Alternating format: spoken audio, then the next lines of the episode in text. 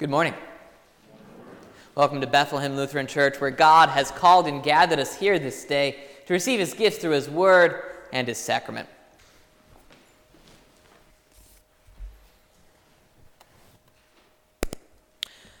The Old Testament reading for the feast of the purification of Mary and the presentation of our Lord is from 1 Samuel chapter 1. The man Elkanah and his wife and his house and all his house went up to offer to the Lord the yearly sacrifice and to pay his vow. But Hannah did not go up, for she said to her husband, As soon as the child is weaned, I will bring him, so that he may appear in the presence of the Lord and dwell there forever. Elkanah, her husband, said to her, Do what seems best to you. Wait until you have weaned him. Only may the Lord establish his word. So the woman remained and nursed her son until she weaned him.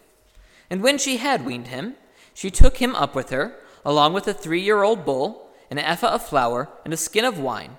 And she brought him to the house of the Lord at Shiloh. And the child was young. They slaughtered the bull, and they brought the child to Eli. And she said, O my Lord, as you live, my Lord, I am the woman who is standing here in your presence praying to the Lord. For this child I prayed, and the Lord has granted me my petition that I made to him. Therefore I have lent him to the Lord. As long as he lives, he is lent to the Lord. And he worships the Lord there. This is the word of the Lord. The epistle is from Hebrews chapter 2. Since, therefore, the children share in flesh and blood, he himself likewise partook of the same things, that, through death, he might destroy the one who has the power of death, that is, the devil, and deliver all those who, through fear of death, were subject to lifelong slavery. For surely it is not angels that he helps, but he helps the offspring of Abraham.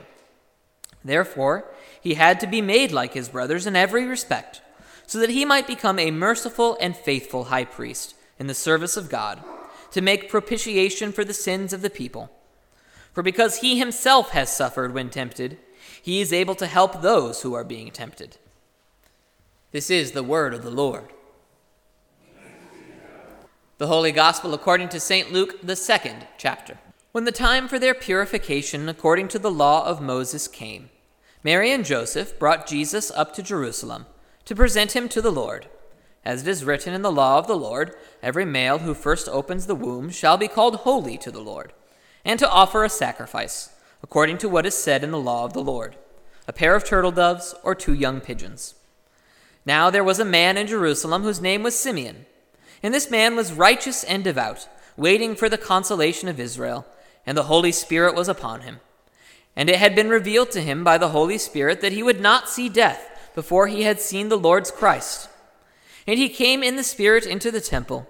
And when the parents brought in the child Jesus to do for him according to the custom of the law, he took him up in his arms and blessed God and said, Lord, now you are letting your servant depart in peace according to your word. For my eyes have seen your salvation that you have prepared in the presence of all peoples, a light for revelation to the Gentiles and for the glory of your people Israel. This is the gospel of the Lord. Grace, mercy, and peace to you from God our Father and from our Lord and Savior, Jesus Christ. Amen.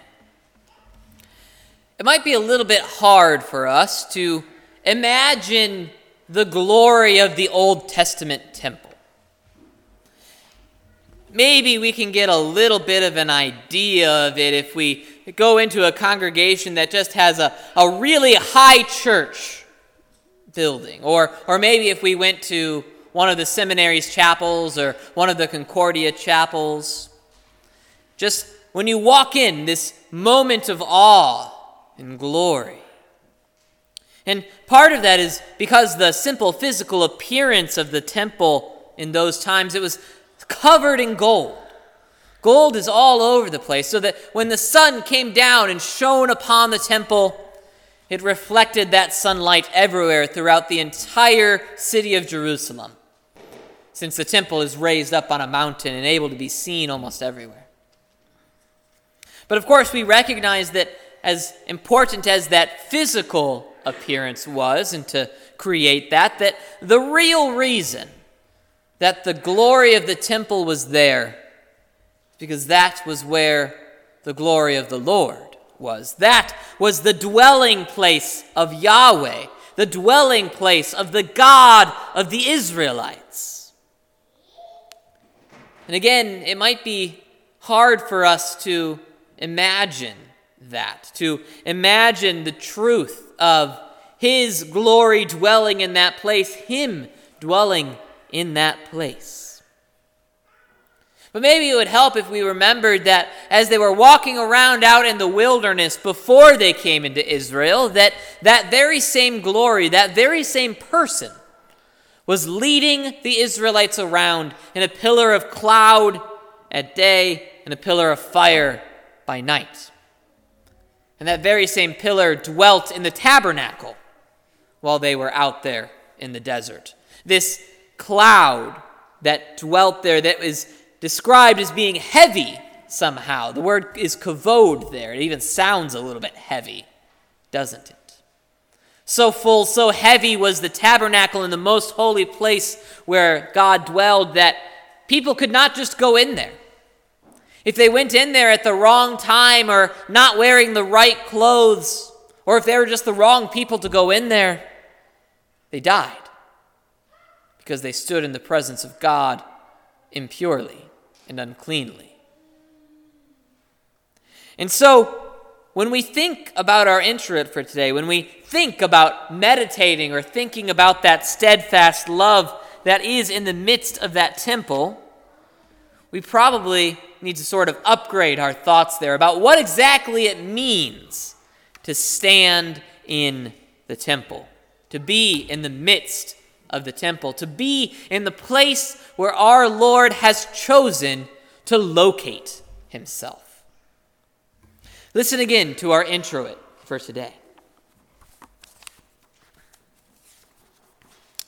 We have thought on your steadfast love, O God, in the midst of your temple. Great is the Lord and greatly to be praised in the city of our God. His holy mountain, beautiful in elevation, is the joy of all the earth. Mount Zion in the far north, the city of the great king. Within her citadels, God has made himself known as a fortress. As we have heard, so have we seen in the city of the Lord of hosts, in the city of our God, which God will establish forever. We have thought on your steadfast love, O God, in the midst of your temple. Every once in a while, I hear somebody ask the question, Where can you find God? Or maybe what it usually is is I'll, I'll hear about a book that's trying to teach people how to find God, or a podcast, or a video, or whatever. And every single time I hear it, I laugh to myself a little bit. Because it's funny how often we try to find God, even though He has told us exactly where to find him. And it's not like he only does this in the New Testament and now. No, he even did it all the way back in the Old Testament. It was never a question from Exodus onward as to where you could find God. It was always clear.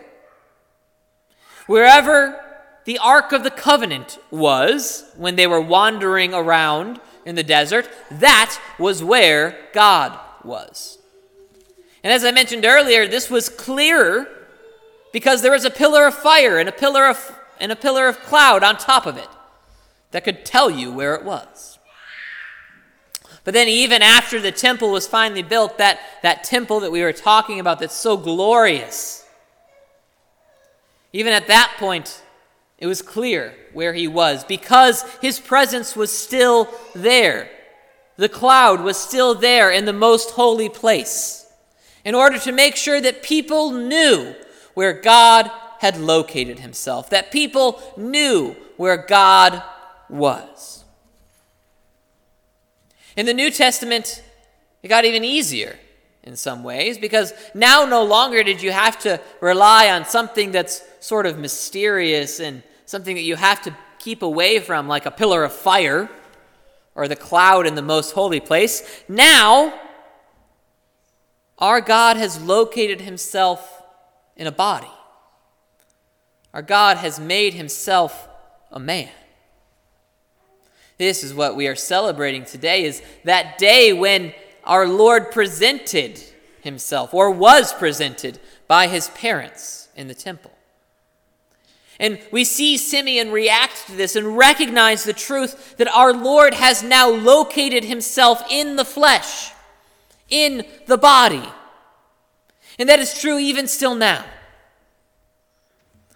But we also recognize that, again, it's such a silly thing to wonder where you can find God because He has told us where He is. He has told us that He is even now able to be found in His Word, that He is even now able to be found in the waters that He promised will cleanse us of our sin. And that, of course, even still now, He's able to be found in His body and His blood, which He became for us. It's not hard to find our God. He's made it as clear as He can, and yet we still struggle with it. We still struggle to find Him. And that's because we try to look in the wrong places. We try to look inside ourselves most often. Maybe, maybe sometimes we ask the Holy Spirit or we expect the Holy Spirit to sort of give us a nudge in the right direction.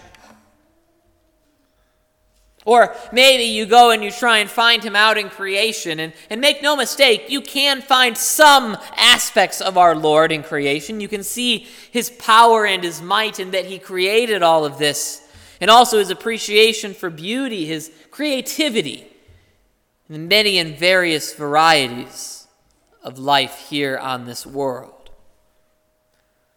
But just going out in creation will teach you nothing of his mercy and his love and his forgiveness for you. And that is what our introit is bookended by. The, that antiphon is We have thought on your steadfast love, O Lord, in the midst of your temple. This is why we seek God, or at least it should be why we seek God. Because we recognize that where God is, where He has promised to be, is the places that we can find that steadfast love that He has for us. That love that will last forever, that will never end. That love that motivated Him to go and to die on the cross for us, to become one of us, to locate Himself in the flesh in order to make sure that we could have the forgiveness and love that we so desperately need. And so, here and now, we recognize the truth of our introit. That as we have heard in the word, so shall we see in the sacraments. As you have heard in the word, here is the place where you can find the forgiveness for your sin. This is where you find God. The places that He has located Himself, the places that He has promised to be. Because He is truthful and honest and faithful to His word. And we recognize the truth even more that this city that He will establish, the city that is built on that very word and sacrament, the city that we will be dwelling in after Judgment Day, that that city will truly be established, that his kingdom will truly be established, and that he will defend himself and us from everything. This is what our Lord does for us. He made it so that we could find him, so that we don't need to go looking he promised exactly where he would be, and consistently and continually, he is here in his word and in his sacrament. And as his steadfast love tells us, he will always be there. He will always be here. Now may the peace which passes all understanding guard your hearts and your minds in Christ Jesus. Amen.